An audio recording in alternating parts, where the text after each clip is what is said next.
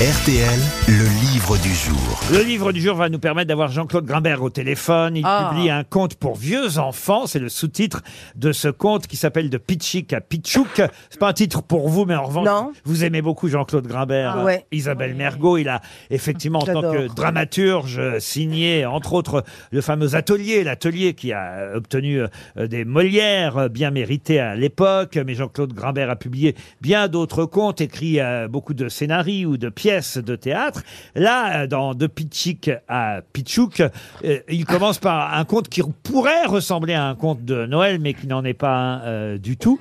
Et il se trouve que dans la bio de Monsieur Grimbert, qu'on va avoir au téléphone dans un instant, j'ai découvert, car je l'ignorais, qu'il avait participé en tant que comédien à la troupe d'un célèbre acteur dont, dont on a parfois oublié le nom. Et, et pourquoi j'ai eu envie de poser cette question C'est parce qu'il y a un rapport avec Noël, parce que ce célèbre acteur est mort, hélas, un 24 décembre. C'est pas Raymond Rognoni? Non, non, C'est pas Jean-Louis Barrault? Ce n'est pas Jean-Louis Barrault. C'est Giorgio Streller? Non, sa troupe euh, célèbre, donc à laquelle a appartenu euh, Jean-Claude euh, Grimbert, est une troupe qui fut fondée dans les années 50. Et cet acteur, on l'a connu surtout à la télévision, à la fois dans des émissions consacrées au cirque, car il présentait, il commentait les festivals. Jean Le Poulain? Non, pas Jean Le Poulain. Et aussi dans une série télévisée célèbre, Schulmeister, espion de l'empereur. Jacques Fabry. Jacques Fabry. Bonne réponse de Florian Gazan. Qui s'applaudit Qui s'applaudit Jacques coup. Fabry, qui fut même grosse tête au tout début des grosses têtes à l'époque de Philippe Bouvard dans les années 1970. Ah oui, c'était moins bien, à l'époque. Euh, Jacques Fabry qui a un rire incroyable. Ah, ah, ah, comme ça, il faisait. ah, Ouais, ah. ouais, ouais. Je- J'ignorais, monsieur Grimbert, que vous aviez été dans la troupe de Jacques Fabry. Bonjour. Bonjour. Et, et c'est vrai que voilà, j'ai trouvé un petit lien avec le début euh, de votre conte parce qu'il il est hélas euh, décédé euh, un 24 décembre, euh, Jacques Fabry, et ça a un lien avec le début, mais aussi euh, finalement avec la fin euh, de votre euh, livre parce que vous rendez hommage à ceux qui ne sont plus là au fond à travers ce nouveau conte de Pitchik à Pitchouk. C'est bien ça, Jean-Claude Grimbert? Bah oui, quand on arrive à un certain âge, euh, il y a, on connaît plus de gens qui ne sont plus là que de gens euh, qui sont encore là. Et alors euh, justement, est-ce qu'on peut dire votre âge aujourd'hui, Jean-Claude Grimbert? Je vais, j'espère avoir 84 ans dans deux mois. Et, et- et- et vous pensez que la faucheuse vous a oublié? C'est ainsi que vous terminez votre livre. Ma mère me disait, à force de raconter des histoires de mort, la mort va finir par te rattraper et te prendre. Il semble que la faucheuse ait choisi une autre tactique, s'acharner sur ceux que j'aime, pire, sur ceux qui m'aimaient. Oui. Oh, c'est le pire sur ceux qui m'aimaient, c'est bi- c'est curieux. Hmm. Bah vous Ah mettez oui. la pêche en tout cas. hein. C'est- c'est- C'était le cas de Jacques Fabry, vous en avez un bon souvenir ou pas? Mitigé, voilà. Bah, j'ai- J'étais aide-régisseur quand je suis entré. Et puis, euh, heureusement, un acteur est tombé malade un soir et j'ai pu le reprendre son rôle au pied levé. Ah, c'est Voilà. comme, c'est comme ça que vous avez démarré euh, sur scène euh, chez, chez Fabry. Alors venons-en à votre livre de Pitchik à, à Pitchouk, un conte pour vieux enfants. Euh, à partir de quel âge on est un vieux, un, vieil enfant? Ah, ça dépend de chacun. euh, c'est, c'est au choix. euh. moi, très tôt, j'ai été. Enfin, je suis resté enfant euh, très tard, disons. Et plus le temps passe, plus je me sens enfant. Et un enfant particulier, un enfant de déporté. Et oui, évidemment, et c'est un sujet euh, récurrent hein, dans votre œuvre, on le sait, euh, Jean-Claude Grimbert. Voilà pourquoi d'ailleurs c'est étonnant que ça commence par un conte qui ressemble à un conte de Noël euh, avec une vieille femme. D'ailleurs, vous euh, vous écrivez à la, à la première personne et au féminin. Euh, je me suis retrouvé seul chez moi à Noël dernier. Mes enfants, ils sont presque tous déjà grands-parents, sont passés me faire coucou avant de rejoindre leurs propres enfants qui donnaient une fête, je ne sais plus où. Elle se retrouve toute seule face à la cheminée. Et là, elle va rencontrer le Père Noël. Oui.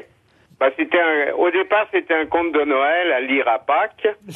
Euh, et puis, euh, euh, malgré moi, ça a tourné euh, effectivement à, à ce qui m'occupe. Et, Voilà. et évidemment, on quitte très vite euh, le conte de Noël et, et- et ça devient assez vite incohérent d'ailleurs. C'est aussi l'autre sujet euh, du livre, l'incohérence de la vie. Oui, oui, mais euh, particulièrement aujourd'hui, on vit euh, dans un monde euh, incohérent. Voilà. Euh, Et c'est l'occasion pour vous de rendre hommage à votre éditeur. Ça aussi, on peut le dire, puisque ce livre est publié au seuil dans la collection euh, La librairie du 21e siècle. Et c'est votre éditeur qui, lui aussi, euh, nous a quittés il y a peu de temps, à qui vous rendez hommage à, à travers ce livre aussi. Voilà, c'est-à-dire que c'est un livre écrit entre deux deuils. Euh, J'ai perdu mon épouse euh, après 60 ans de vie commune, euh, ce qui est, euh, voilà, c'est assez difficile de de s'y remettre, quoi. Ah bah ouais, moi c'est pour ça que je m'attache pas. Bah, c'est bien, c'est ce que je conseillais dans le livre sur mon épouse et moi, euh, Jacqueline Jacqueline, où je disais surtout ne vous attachez pas et divorcez très vite. Voilà. Voilà. J'ai fait. Mais pourquoi j'ai pas suivi ce conseil que je n'avais pas reçu d'ailleurs à l'époque. Et, et la mort de Maurice Hollander, c'est-à-dire qu'il n'a pas lu le dernier chapitre du livre où, où on revient à l'atelier de confection dans lequel j'ai débuté mes, ma vie. Et, et c'est une c'est une perte. Et, et c'est vrai que c'est deux personnes que j'aimais et qui m'aimaient. Voilà. Et, et donc, euh, je pense qu'il y a un complot. Et je vois les gens manifester pour leur retraite. euh, ils devraient manifester contre la mort. Voilà. De Pitchik à Pitchouk, qu'est-ce que ça veut dire Bah, Comment, c'est ce que comment je vous voulais avez trouvé savoir. ces deux, ces deux mots alors, Pitchik et Pitchouk Ah, je pense que ça a quelque chose à voir avec Pitchepoy. Pitchepoy, c'était l'endroit euh, où- de lorsque à Drancy, on ne savait pas où on partait. On partait pour Pitchepoy. Voilà. D'où ce titre de Pitchik à Pitchouk. Je- C'est ce qu'un ami m'a dit. Moi, Pitchik et Pitchouk me sont venus comme ça. Et puis, euh, il m'a dit, ça vient de Pitchepoy. Voilà, alors j'ai accepté. C'est un livre écrit en toute inconscience. Voilà. C'est-à-dire que je ne savais pas ce que j'étais en train d'écrire. Il fallait que j'écrive quelque chose pour sortir de, De votre deuil du, du deuil, pas pour sortir du deuil, on n'en sort pas, mais pour se remettre à quelque chose. Voilà, alors ça a été un conte de Noël, parce que je pense beaucoup aux enfants, c'est-à-dire qu'on on continue à faire des enfants, il y a même des gens qui nous disent qu'il faut en faire de plus en plus pour pouvoir payer les retraites futures, mais on leur présente une vie absolument abominable. Ils vont, ils vont, ils, ils auront plus d'eau, ils auront, euh, euh, c'est un sort affreux. Bon, bah, c'est un- beau message d'espoir en tout cas pour tous ceux qui nous écoutent. Ah oui, Ah, ils, auront le wifi quand même, ça va. mon problème à moi, c'est d'écrire des choses pour leur redonner de l'espoir. C'est Ou le- au moins pour leur affirmer que leur rôle dans la pièce qu'ils vont, qu'ils avoir à jouer, c'est d'être heureux. Voilà. Il faut qu'ils se démerdent pour être heureux.